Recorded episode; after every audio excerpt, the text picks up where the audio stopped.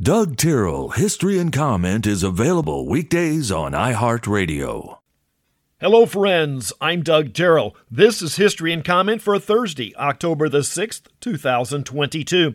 Germany was not one of the European countries that colonizes the New World. There were no German colonies in the Western Hemisphere. That did not prevent German immigrants from coming here. In 1683, a large group settled and established Germantown, now a neighborhood of North Philadelphia. This is not surprising, as Pennsylvania was much more open than other colonies to outsiders and outside ideas. George Westinghouse, also of German descent, is born in upstate New York on this day in 1846. He received his first patent at the age of 19. Three years later, he patented what could be argued to be his greatest invention the air brake for train cars. The system was later incorporated into semi trailer brakes.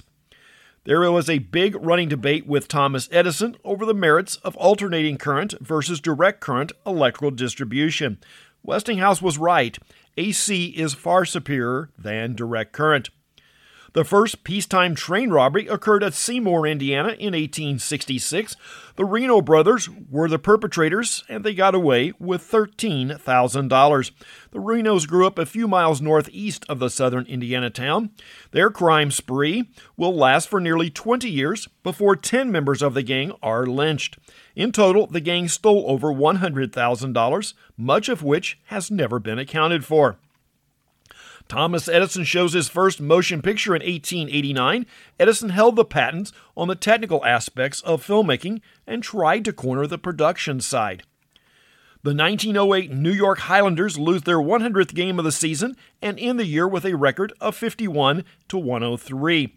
The nickname for the Highlanders was the Yanks, and the name will officially be changed in 1913. The Jazz Singer is the first feature length film to include synchronized sound and lip syncing of dialogue, released on this day in 1927. It grossed the production cost five times over.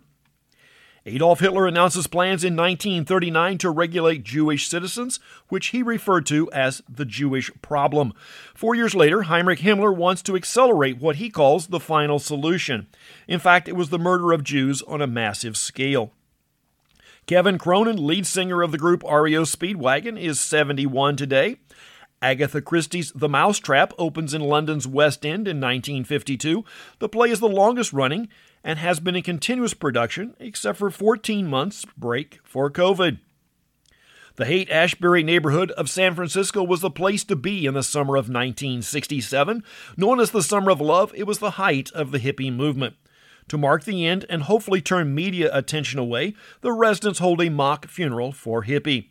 In the middle of all the peace and love, there were a couple of factions vying for superiority. The funeral was thought to be one trying to put the other to rest. No matter how much we try, humans are still human. Pope John Paul II becomes the first pope to visit the White House in 1979. Carter was president. Ironically, Carter is a Baptist from the Deep South, maybe the least Catholic region of the country.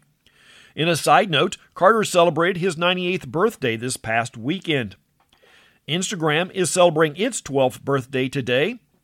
Marvel Disney's television series She Hulk is trending this morning on Twitter, a take on the 70s television, which was a follow on to the comic strip that debuted in 1962.